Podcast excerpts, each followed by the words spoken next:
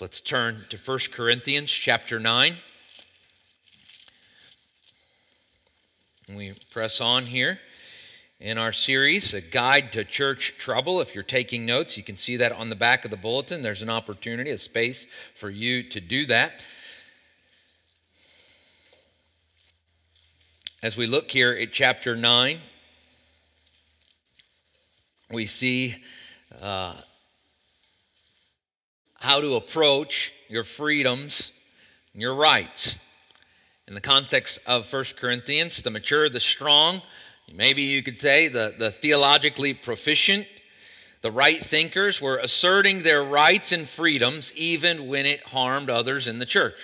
If you remember, we're coming off of, it's been several weeks now. Darren Bradley had us in chapter 8. And there in chapter 8, 13, Paul tells us he would give up eating meat if he found out it caused his brother or sister to sin. You just think about that for a minute. Okay?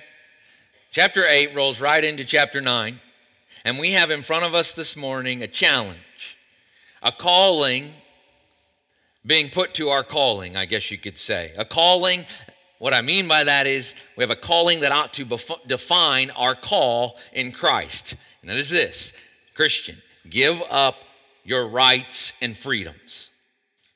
I just smoked some brisket last couple weeks. It's been a couple weeks now. All right? And I got to smoke it on my, my green egg. It's the first time I've ever, you know what a green egg is? You guys know what I want? They're it's really overpriced smoker. Right? It's one of the best gifts I have ever received. Right? And it wasn't from my wife. She's not here to be like, well, what about, you know? So that's good. But it's one of the best gifts I've ever received. I love that thing. Sometimes I just go out into the garage and sit next to it. you know what I mean? You know what I'm talking about, see? Yeah. Anyway, thanks to some of our grill masters here at Southern Hills, I followed their direction and had some great smoked brisket, right? Now, some maybe smoked meat is not your thing. Maybe it's a nice ribeye or filet mignon, medium rare, I'm sure. But the point Look what Paul says in verse 13 of chapter 8. If food causes my brother or sister to fall, I will never again eat meat. Right? And I think if we are not looking at that statement through the lens of the cross, we will question how in the world, right? Why would you do that? That's absurd. Right? How is that even freedom? I thought we were free in Christ. Like, how is that in how is that even free? Again, this is part of the guide to church trouble. And it is so difficult to accept and practice in the everyday. And you know why it's difficult for us to practice this type of thing?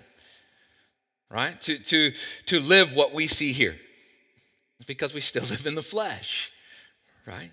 This idea of how to approach our rights and freedom is so counter cultural, right? It's also counter to our flesh right? It's counter to my most basic desires. It's counter to the very fundamental understanding of rights and freedoms. I mean, after all, right, church? You can agree with me on this. What good is a right? What good is a freedom if you don't exercise it? You think of all the different ways this plays out. Right? You can't tell me what to do. It's my house. Right? Don't tell me how to dress. It's my body. You owe me respect. You owe me this. You owe me that. Fair treatment. Don't you know my title? Don't you know my position? Right? And I just, when I said that, don't you know my title? I was thinking through this. I don't know. I just think of the title of mother. Right? How many times? And I'm not trying to throw my mom under the bus, you know, but but I just think how many times, and you probably had your mom say this: "I can, I brought you into this world. I can take you out." Right? Right? That my mom used that one a lot right? But it's kind of like that. Like she has this position. Don't you disrespect me, right? And it's kind of like, all right. But how is giving up my rights and freedoms? Here's the point. I got distracted a little bit. Here's the point. How is giving up my rights and freedoms being free? And just to answer that question, it's a freedom to serve God in a way that is not restricted by self. Right? It's freedom because because of Christ, I'm not bound to my interest, but now I am bound to the interest of God. And so there's more freedom in that. Uh, when I'm bound to just me and my interest, I, That's, uh, that's limited, isn't it? Paul's rights that he lays down are at the most basic level financial payment for work. And that's what we see here in chapter 9. So he begins by establishing that if anyone is deserving of payment with this particular church, it would be Paul. In fact, not only do we see he would be worthy of this remuneration for his work, but even he ought to be paid better than others. And how does he establish that? Well, with some rhetorical questions, what I think questions that they all accept. I don't think he's trying to convince them of these things. Like they accept these things, and he just puts it out there because he's trying to prove a, a, another point that he has these rights. All right, so let's read. Follow in verse 1. I'll begin there and read a few verses. I'm not free. Am I not free? Am I not an apostle? Have I not seen Jesus our Lord? Are you not my work in the Lord or my workmanship? If I am not an apostle to others, at least I am to you because you are the seal of my apostleship in the Lord. Right? You are my workmanship. That right there says something about what, that he ought to be paid, that he ought to be reimbursed. Right? And he builds off of that, establishing how right it would be for him to be paid. Verses 4 and 6. Don't we have the right to eat and drink? Don't we have the right to be accompanied by a believing wife like the other apostles, the Lord's brothers? Or do only Barnabas and I have no right to refrain from working? See it there. And I think they clearly know all the answers to these questions. He is saying, Paul is saying, it's right that their ministry would be at the expense of the church and that they wouldn't need other jobs to support themselves. And when he mentions other rights there in verse 5, when he says there, if you look, it's right to, believe, to bring along a believing wife in their ministry journeys, he's not referring there, I don't think, uh, to a right to marry. All right? But instead, that it would be right for them to bring a wife along at the expense of the church right his point is that, is that in this part is he's trying to that they're getting quite a deal right not only are they not, not paying them they're not having to pay for their wives tagging along okay and he goes on to give six illustrations as to why they should be paid verses 7 through 15 we see these illustrations play out one is seen in verse 7. Who serves as a soldier at his own expense? Who plants a vineyard and does not eat its fruit? Or who shepherds a flock and does not drink the milk from the flock? And essentially, what he's doing in this first point is making it clear look, hey, this is a basic principle in numerous lines of work. And many of you right here in the congregation have this experience, right? Many of you have jobs, and those jobs support you right? You have work, and that work supports you and your household. Some of you have even been in the lines of work and are in the lines of work as it's listed here soldier, farmer. I don't think we have any shepherds, but some of those other lines, right? The second illustration as to why they should be paid. So he's really just driving this down, making this point, helping them understand, right? They it's right for them to be paid. It's verse 2 or excuse me, second point, verse 8. As I'm saying this from a human perspective, doesn't the law also say the same thing? For it is written in the law of Moses do not muzzle an ox while it treads out grain. Is God really concerned about oxen? It goes on there. And essentially, what this point is saying, Paul's just making the point that, hey, it's just and righteous to provide payment to the one working. Okay? Verse 11, we see another point. He says, If we have sown spiritual things for you, is it too much to reap a material benefit from you? Hey, you pay in other things for work well done, right? We pay for the benefit of material service. How much more should we pay for the benefit of a spiritual services, right? You'd pay high dollar for that, right? Seems like you'd want to pay even more high dollar for Paul's spiritual service. And so I think he's going there. Another example, seen in verse 12 if others have this right to receive benefits from you, don't we even more? Hey, this has been the church practice. So he's re- saying, hey, this is the church practice. You've paid for others for church work. You know this is how it works. How much more should they be paying Paul and Barnabas, right? And specifically Paul. Another example is seen in verse 5 as to why they should be paid. I keep saying my points when it's the verse 13. It's number 5, verse 13. Okay. Don't you know that those who perform the temple services eat from food from the eat food from the temple, and those who serve at the altar share in the offerings of the altar? And so he's just pointing to Old Testament priests and how they were paid for their service. So hey, this is a practice even in the Old Testament. And finally, he says his best for last. There, verse 14. In the same way, the Lord has commanded that those who preach the gospel should earn their living by the gospel. The Lord, right? Right? He's say, saying, he's coming from Luke chapter 10, or we can look there and see chapter 10, verse 7. And this is his best argument, isn't it? Jesus said so. Okay? So it's clear that this is Paul's right. Yet, Paul, what we see here in the text, lays down these rights. And what is the reason for this? Why does he say not accept payment? Right? The why behind laying down rights and freedoms. We see it in verse 12. So that the gospel will not be hindered. That's what he says. As Paul looks at his life, he has a primary concern that drives him. What is that? It's the gospel. And if any right or freedom would hinder that, he is being very clear that he would lay that right down. For he sees in his life that he has one obligation, and that is to preach the gospel. In fact, he says in verse 16, Woe to me if I do not preach the gospel. And there is a recognition here that sometimes holding to a right or freedom, church, in our lives prevents you, prevents me from preaching the gospel. Verse 12, very clear. I wonder, can we be this clear? Can I be this clear? Can you be this clear? He says, Nevertheless, we have not made use of this right. Instead, we endure everything so that we will not hinder the gospel of Christ.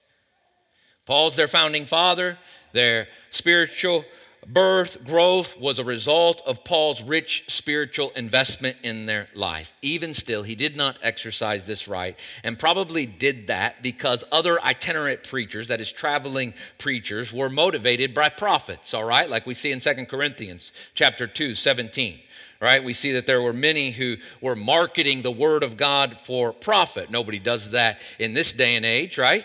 But come on. you're you paying attention? Right? Of course they do, right? Another thing, when someone pays you, here's another point, maybe why. He didn't want to get accused of marketing for profit. That's one thing, because that was happening. And there was a problem with that. But the other thing is that you can feel obligated to be what they want, right? And there was lots of problems going on in Corinth. And I suspect maybe that's part of it is that Paul's having to really deal with some major problems. And when you're, you know, it's like don't bite the hands that feed you. You know what I'm talking about? And so Paul's not accepting payment, maybe because he doesn't want to come under that and, and, feel like an obligation to do things the way they want or to not confront certain people that need to be confronted. Right? When you are paid, you may feel you can't do certain things, that you can't correct. And that type of relationship was actually popular back then, that quid pro quo relationship. Certainly powerful and popular in many ways today, right? A church can think and a pastor can feel that their ministry is dependent on payment. And that's a problem, right? And it goes both ways. The purse can be used to keep a pastor, to get a certain pastor, or to get rid of, or control, or manipulate, right? And it's been used in all those ways in churches. And Paul didn't want anything to do with that. He didn't want anything to hinder his gospel ministry. And some of these types of things have been a problem, as we said, specifically the teaching for profit. Verse 15, he says, For my part, I have used none of these rights, nor have I written these things that they may be applied in my case. For it would be better for me to die than anyone to deprive me of my boast. His point is to say before the Lord in his conscience that he wants to be able to say that his ministry was compelled by the gospel and not manipulated or compelled by anything else. No hindrance to the gospel. Right? I've not asked. What Paul is getting at here is I have not asked for money, and in, I'm in writing to you right now, Corinth, I am not asking for any money. I'm not asking for any back pay. I just want that to be clear. Like I'm not making these points, right? Because he gave quite a bit of points, doesn't I mean, that's why we went through all of them. Because he's like making very clear, I have every right and probably the most right of anybody else that you ought to pay me and pay me well. But then, and he wants that to be clear, but he's saying, look, I want to be clear. I don't want it. I don't want it. And you think of that, just to pause for a moment. Think if that, that tells us something about the condition of that church, I think. That Paul feels like, man, that could be a hindrance. To take money from these people based on all the stuff they're struggling with. Man, that could be a huge hindrance. And, and I would pray, of course, that we would never get in that kind of place where, where someone would feel that, right? Where the and, and I think I hear about all the time actually from my friends who are pastors and they feel just like a hired hand right? And and then there's becomes this competition back and forth between whether they feel like they're getting paid enough or da da da and it's just and then the, how they're treated and then what's expected and not and on and on. And i will i can with joy and praise and thanks i do not experience that here. We do not have that kind of relationship praise god. Verse 17 i don't have a choice about preaching the gospel Paul is saying if he preaches, he preaches the gospel because he wants to, right? If he does it because he wants to, he has a reward. If he preaches because he has to, he's simply doing his duty. Whether he does it willingly or unwillingly, he's been entrusted with this job. And he executes, and here's what we're taking away from this, right? He executes this job without expecting thanks or reward, okay? In fact, verse 18, he appears to be saying his reward is to receive no reward. All right? That's pretty cool. That's powerful. Verse 19, we learn that we learn the reason why Paul was free. Right? Or, or we see that he was free, or while he was free, he's putting that out there. I'm free, he's saying there. I'm not under any contract. Verse 19, let's read it. Although I am free from all and not anyone's slave, he says. So we see that he is free. He's not under any contract. I guess what we could say there is that Paul is a free agent, right? He could minister to who he wants to, uh, when he wants to, where he wants right? He doesn't owe anyone. As he says, he's not anyone's slave. Yet, he voluntarily made himself a slave to everyone in order to win more people. That's what it says there in the second part of 19. I've made myself a slave to everyone in order to win more people. And as verse 23 says, right, it talks about sharing in the blessings. Paul wants to share in the blessings that come from the gospel, not from the people. So he takes his freedoms, his rights, his, his free agency, if you will, and we can look at that all kinds of different ways, right? He takes his free agency and he lays it down in order to win people to Jesus and share in the blessings. Read with me, follow with me as I read verses 24 and 25. Don't you know that runners in a stadium all race, but only one receives the prize? Run in such a way to win the prize. Now, everyone who competes exercises self control in everything. They do it to receive a perishable crown, but we an imperishable crown. Run to win. That's what he's saying. Everyone who competes exercises self control in everything. Why? To win this imperishable crown. Paul is motivated by this reward. Paul can say, I'm sacrificing, I'm suffering, I'm laying down my rights and it's all worth it. Right? He can say that. It's all worth it. I can get taken advantage of, as he was here by these people. Ran over, misrepresented, But because I do not, like verse 26, but because I do not run like one, see there in 26, like one who runs aimlessly or box like one swinging at the air. Instead, verse 27, I discipline my body and bring it under strict control. Paul's saying that as I live this life, I have a work in front of me that is worthy of me putting my everything into it, and I'm willing to strive after that work. That is, that is, Christian, what he's saying here in the work, this gospel work that is in front of him, what he's saying is that he is willing to work against the obstacles. That is, to struggle. The work of the church that is put in front of each one of us, which is to be the defining work of our lives, is a work, Christian, that has many obstacles. We've seen this throughout Mark and Jesus' call to discipleship, right? It is a work that's calling on your life in Christ, is a calling that has many obstacles. And if we are not set to enter the arena like a determined boxer, the obstacles will cause us to quit. You see? But the work in front of us, with our eyes fixed on the author and perfecter of our faith, is a work worthy of striving for. The work gives our striving against the obstacles because you wouldn't be striving if there's just smooth sailing, if there's you know, no striving. Striving tells us that there's obstacles. This work gives our striving purpose and direction. Right? What gives me purpose and direction and hope for another day is not getting a, an encouraging note from somebody, right? What gives me purpose and direction and, and being able to press on for another day is, is not fair treatment. What gives me purpose and hope and able to press on for another day is, is not a, oh, that a boy, keep up the work, or applause, or whatever, right? But an imperishable crown that's what keeps us pressing on. We're not ap- after temporary benefit. We're not after, hear this, this is hard.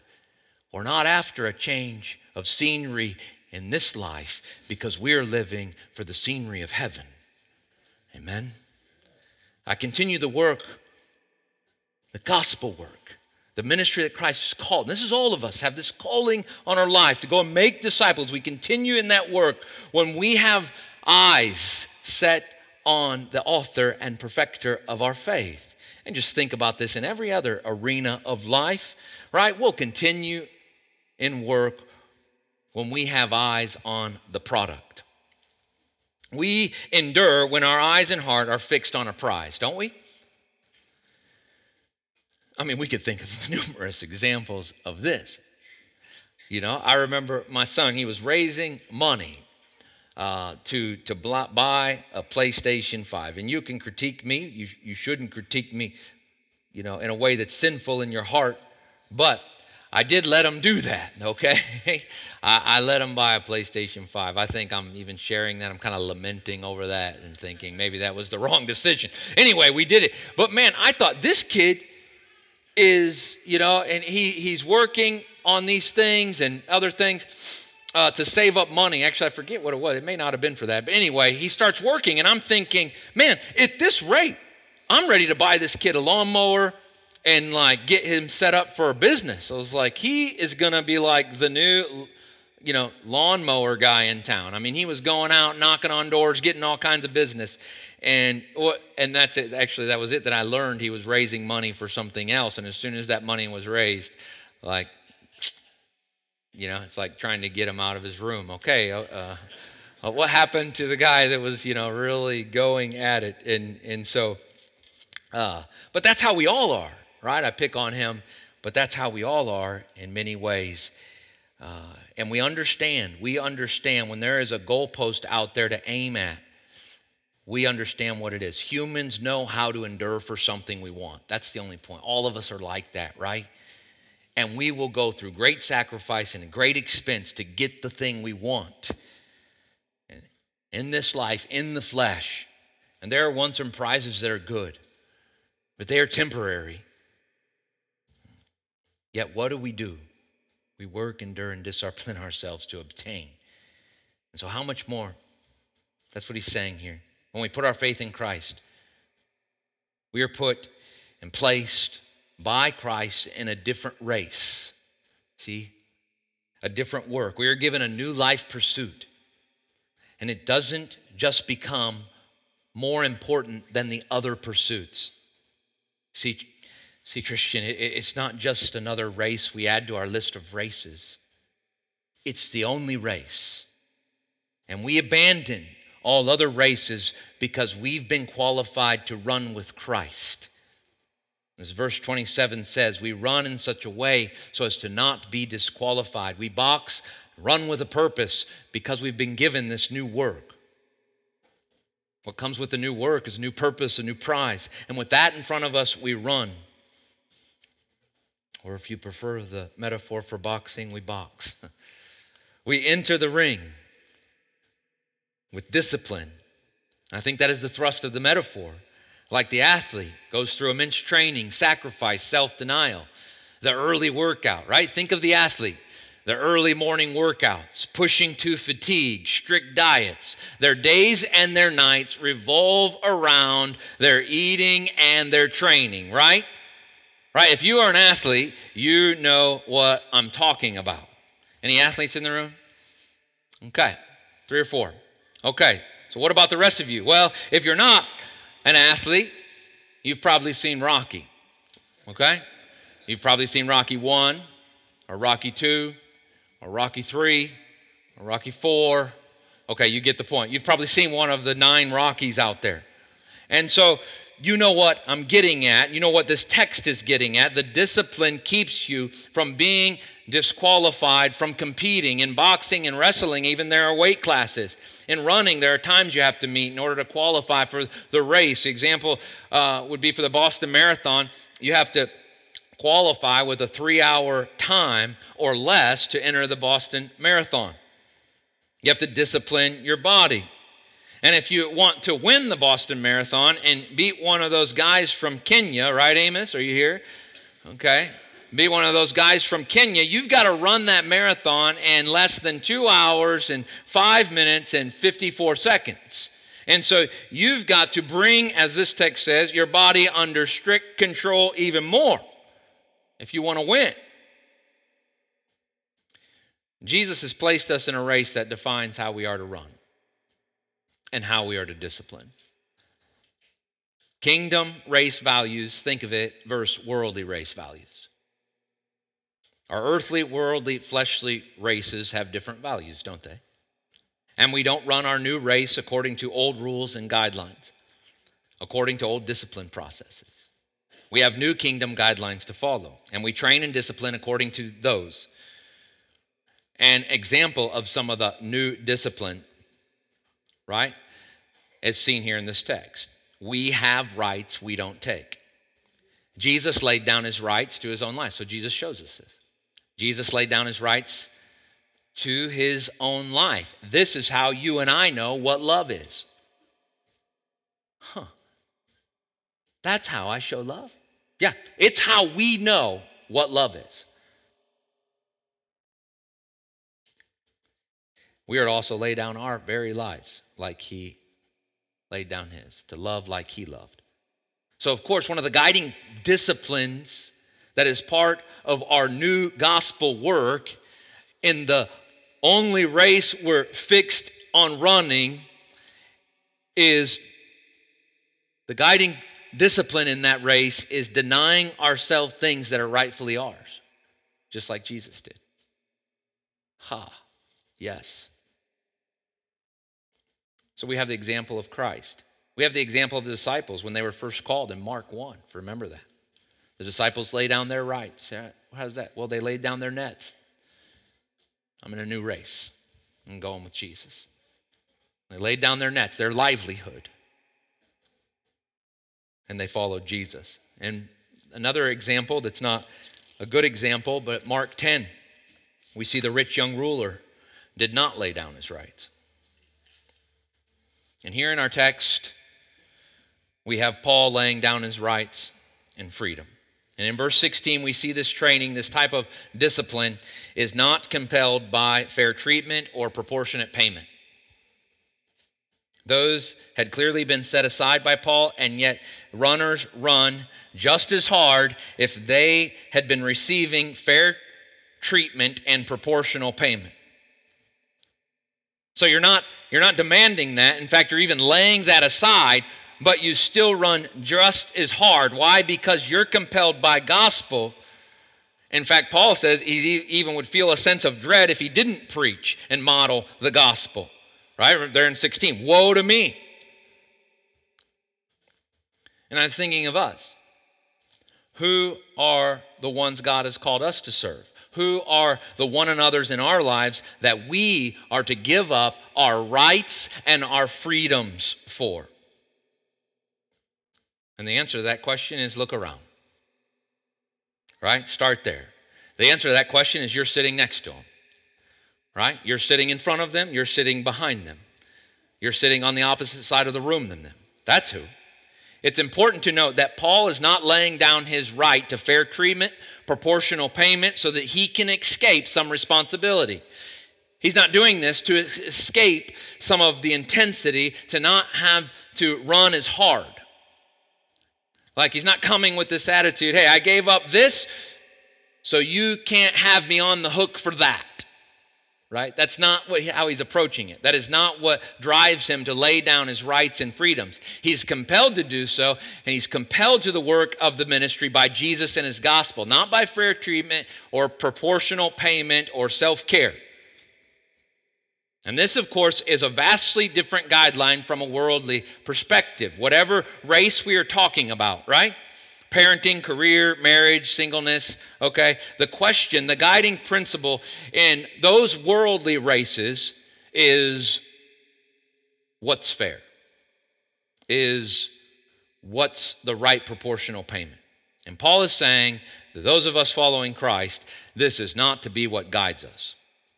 We enter the ring, we enter the race, and the obstacles that present and sometimes even stay with us, those don't deter us. Why, Christian? Because we aren't driven in our work by how people respond to us or don't respond. We aren't driven in our work, right? In our ministering work to others, we aren't driven by some guarantee that we will get to exercise our rights and our freedoms. We're not driven by that. We, in fact, recognize that there will be many times, Christian, we recognize this. We recognize in our confession that there will be many times that we have to lay our rights down, lay our freedoms down in order to model and preach the gospel. Right? Verse 19 states very clearly we serve as slaves. We become whatever the master needs. We've looked at this. Although I am free from all and not anyone's slaves, I have made myself a slave to everyone in order to win.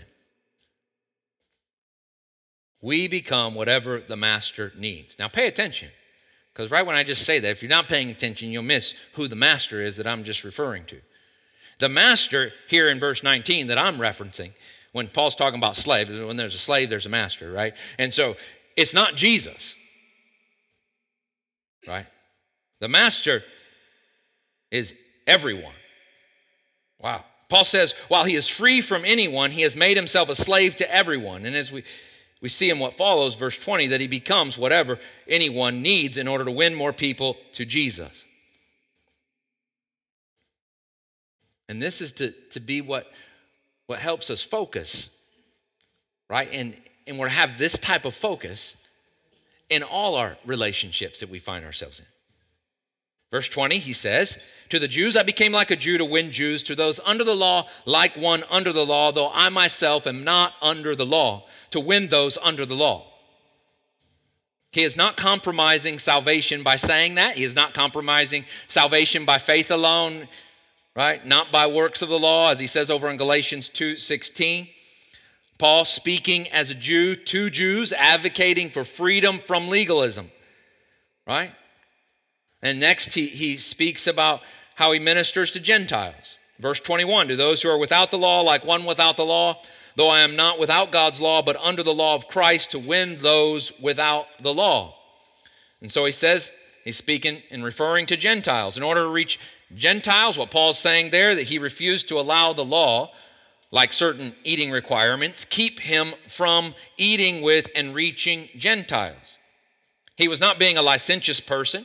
He was not in this statement using the gospel of grace as a license to sin. That's not what he's saying. He's just saying very clearly that he's no longer under the Old Testament law. And we notice there in verse 21 that does not mean he is not under God's law. He is. But he points out to us that this is a new law, the law of Christ. He goes on, verse 22, to say, To the weak I became weak in order to win the weak. I've become all things, he says, to all people, so that I may by every possible, hear this, so that I may by every possible means save some. Now I do this because, I do all of this because of the gospel, so that I may share in the blessings. I just think about how this text has been misinterpreted. Even just right there, 22. To the weak I become weak in order to win the weak. I become all things to all people so that I may by every possible means save some. See the goal there. Paul's motivation of what sounds like a chameleon like gospel strategy is not fear of man.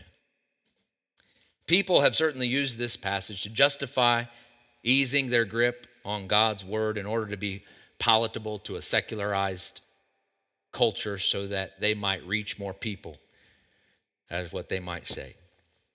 And so they back off of certain teachings in God's Word because they know that some of those teaching would cause problems and it, people wouldn't like that and they'd turn away and they wouldn't come into the church. Right? But, but that is a, a fear of man approach. That's not what Paul is doing here. And that is actually a guide toward trouble in the church, not away from it. It's a roadmap to drifting away from the gospel, not tracking with it. Look at the end of 22. All things to all people is motivated by gospel truth, right? Becoming a slave to everyone in order to win them. All those with faith in Christ, all of us, are called to this level of discipleship, right? All those in here who put their faith in Christ, you're called to this level of discipleship. We ought to be able to say, and I was just, I, I, wrote this as brothers and sisters, thinking of brothers and sisters in a home, because I, I'm witnessing that a lot and how they act with one another. And so I first thought, man, brothers and sisters, just in a home environment, right?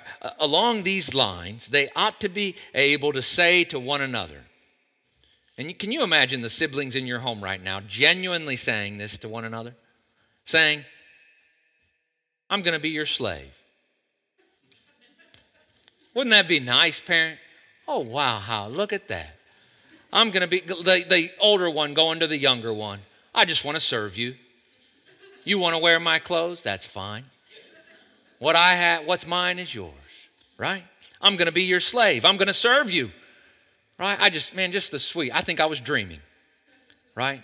I was dreaming in the spirit when I, when I just came with these. Lay, I'm going to lay down my rights in order to prefer you. I'm going to do it not under compulsion to get something from you, but because I'm motivated by how Jesus laid down his rights for me. Can you imagine the siblings in your home just doing that with one another?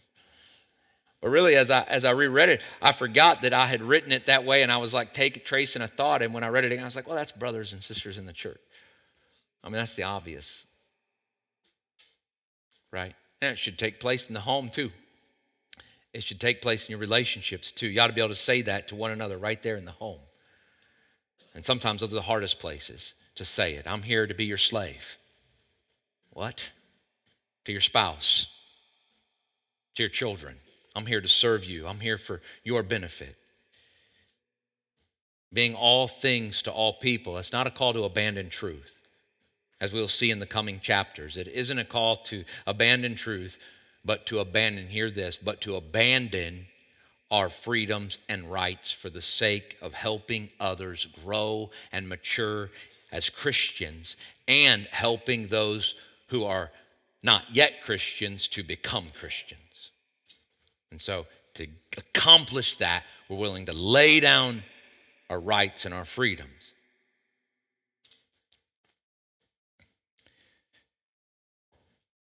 It's something, isn't it? It's, it, it's like this was written just for us Westerners.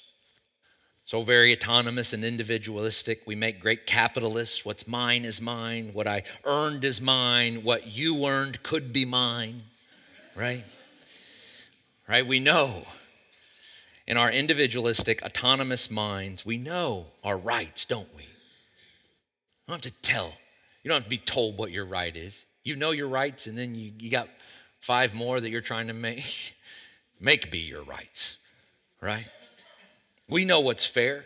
We are good at measuring how much we are giving and yet not receiving. And so when it comes to having freedoms in Christ and certain rights in terms of the, what the Bible would be teaching and how we should be treated, we could think, Christian, that we are in a good place with the Lord because we're holding on to our rights as believers but all the while hurting a brother or sister in the Lord. We could be, well, the Bible says I deserve this. The, the Bible says I, in the case we've read here and Darren taught on, well, like I can eat this or I should eat this and or I don't have to eat this or whatever, right?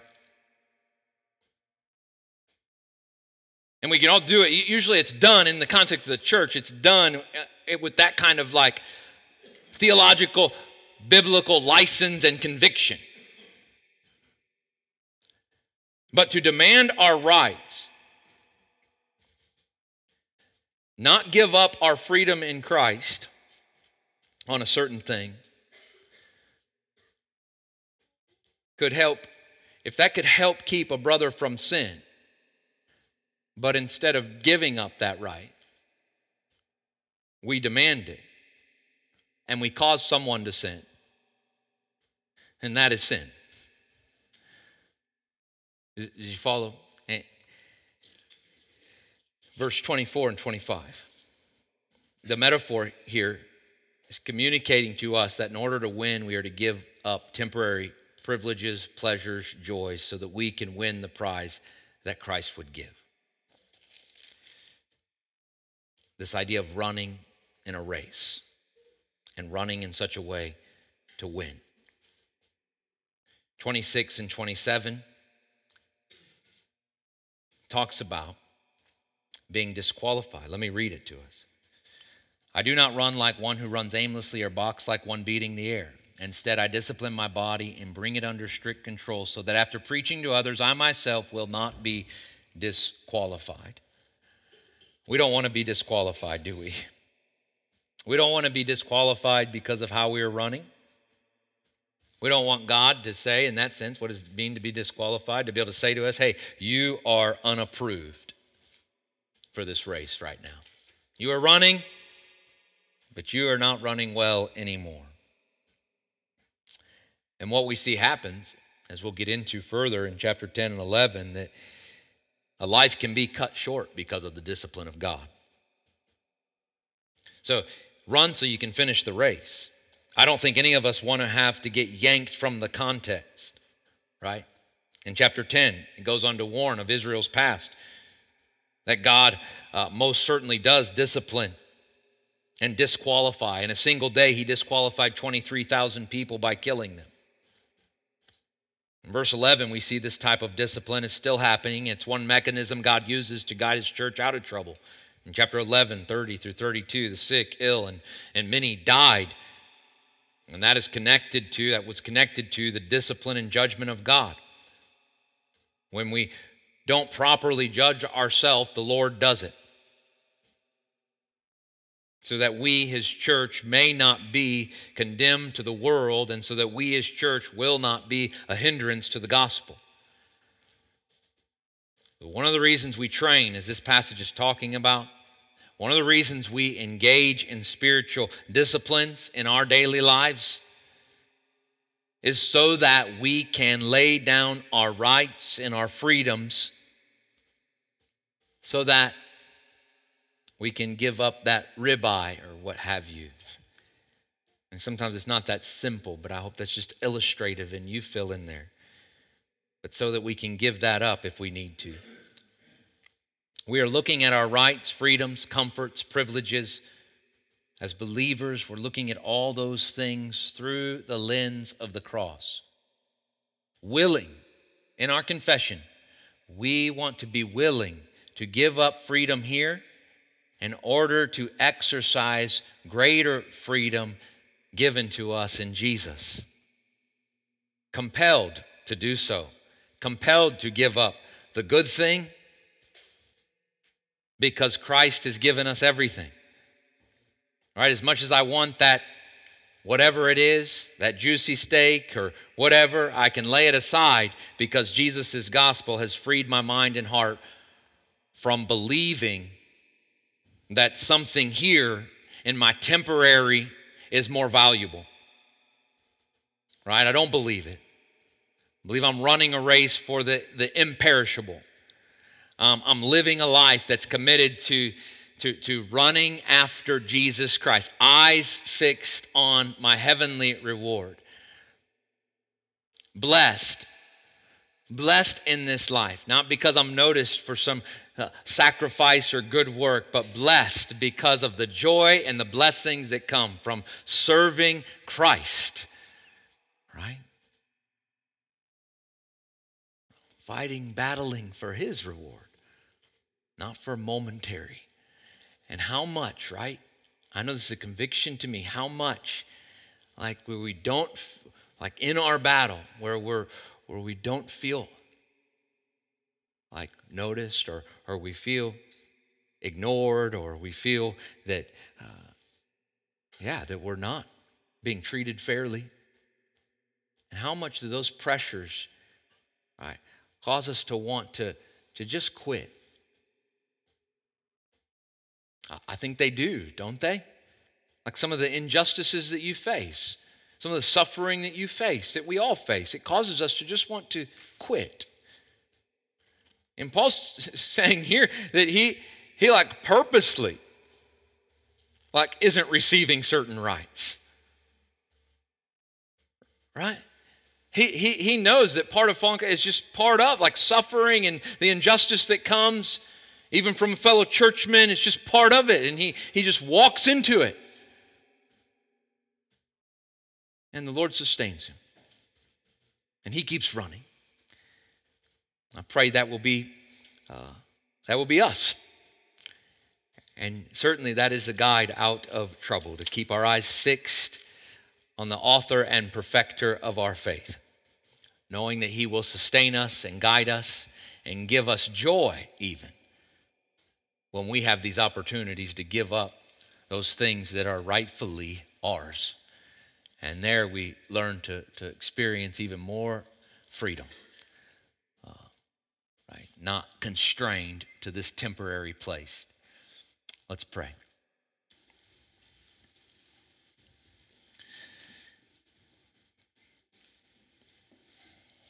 Heavenly Father, we thank you for your word and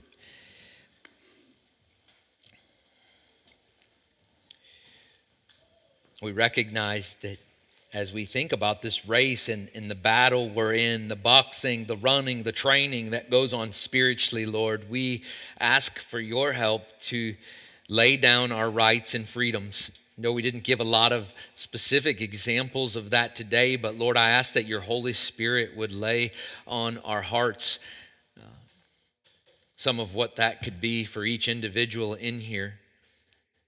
That you would illuminate the text even more so that we can see those areas we need to lay down, those freedoms we need to give up. Help us stay in the race, Lord Jesus. Help us focus on the real battle that is right in front of us, recognizing that the battle that we here in the church are in together, and even as we walk individually out from here, the battles that we face is, in the race that we're running and the obstacles that present, Lord, they they present in the physical so often, God, but you tell us that our battle is not against flesh and blood. And so, Holy Spirit, I ask that you'd help us to remember that and give us success in the battles that we face, that we would fix our eyes on you, knowing that you will sustain us. And so, Lord, we confess. We want to confess this morning that if there are those who that here this morning who, who, have, who have made the battle about flesh and blood and, and, and are really stuck and fixating here, Lord, I ask that you'd help them to, to re, reset their heart and mind, refocus their, their efforts in the power of your Spirit to to really go after go after lord all the things that you'd have them to be running after in this life and, and not get dragged down and by all the the stresses and pains that can come in this life lord that, that they wouldn't control or dictate us. So lord we're just asking for help this morning. I know we need it in these things. And we look to you to provide it so that we can run and, and not be aimless in our running, not be aimless in our boxing, in our pursuing, but be guided by you. And we can help each other in these things. Lord, will you minister to our hearts with these truths? In Jesus' name, amen.